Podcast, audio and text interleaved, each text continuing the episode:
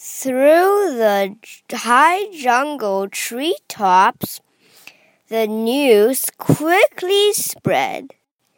He talks to a dust speck. He's out of his head. Just look at him walk with that speck on that flower. And Horton walked worrying almost an hour. Should I put this speck down? Horton thought with alarm. If I do, these small persons may come to great harm. I can't put it down, and I won't. After all, a person's a person, no matter how small. 通过丛林高高的树顶，霍顿的事儿飞快传开了。他居然对一个灰尘粒儿说话，他真是晕了头了。快看，他把灰尘粒儿放在小花上，还拖着走呢。霍顿都走了，都快一个小时了。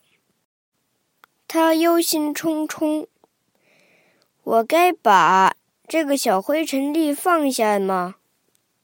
霍顿忐忑不安地想。如果我这么做了，这些小人可能会受到巨大的伤害。我不能把它丢下，我不会的。毕竟，每个人都是一个生命，不管他有多么小。Then Horton stopped walking. The speck voice was talking. The voice was so faint he could just barely hear it. Speak up, please, said Horton. He put his ear near it. My friend, came the voice. You're a very fine friend. You've helped all us folks on this dust peck no end. You've saved all our houses, or ceilings and floors. You saved all our churches and grocery stores. 接着，霍顿停下了脚步。那个小灰尘粒开口说话了，但声音非常微弱，霍顿几乎听不到。请大声点儿，霍顿说。他把耳朵贴了上去。我的朋友，声音传了出来。你是一个非常好的朋友，你帮助了这粒灰尘上的所有人一个大忙。